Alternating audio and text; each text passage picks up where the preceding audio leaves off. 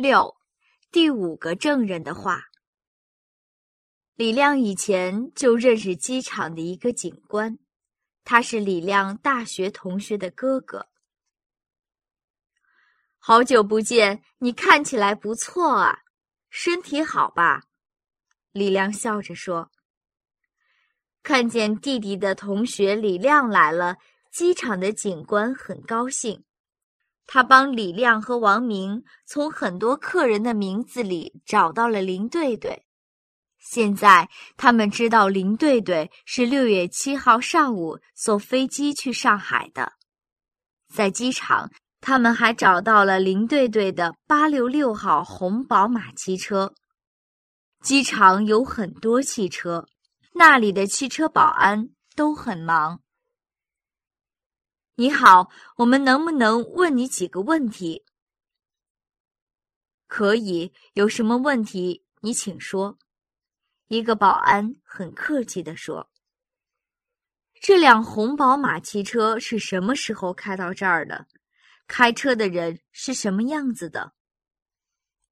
请你等一下，让我想一想。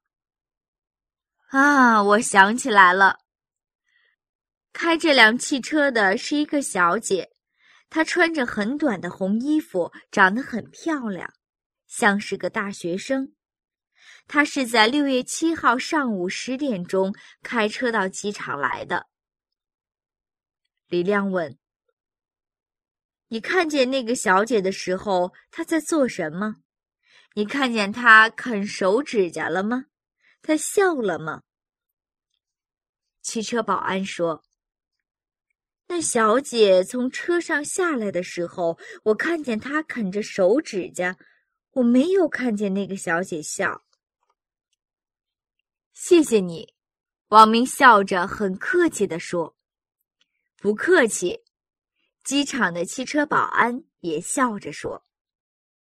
问完了保安，李亮拿出本子来，写了下面这些话。现在我们已经知道。六月七号上午十点钟，一个小姐开着八六六号汽车来到机场，坐飞机去了上海。在坐飞机的客人的名字里，这个小姐写的名字是林对对，不是林双双。但是林对对家小区的那个长得很高的保安和机场的保安都看见她啃手指甲，可是林对对不喜欢啃手指甲。那天坐飞机去上海的小姐真的是林对对吗？